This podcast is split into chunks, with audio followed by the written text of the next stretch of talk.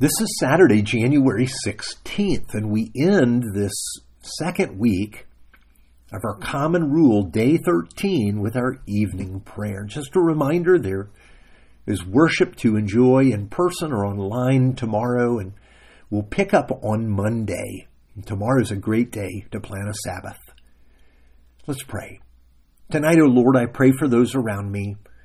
I pray for your gracious hand to guide my family, my friends. I thank you for those that pray for me, that have walked with me through the chapters of my life. Thank you for family members that have sacrificed to ensure my success, for friends that step toward me when I'm hurting and need encouragement, for loving brothers and sisters that remind me to walk in line with the gospel. Help me to receive words aptly spoken and provide me with wisdom so that I also can be a faithful friend. I pray in the name of Jesus. Amen.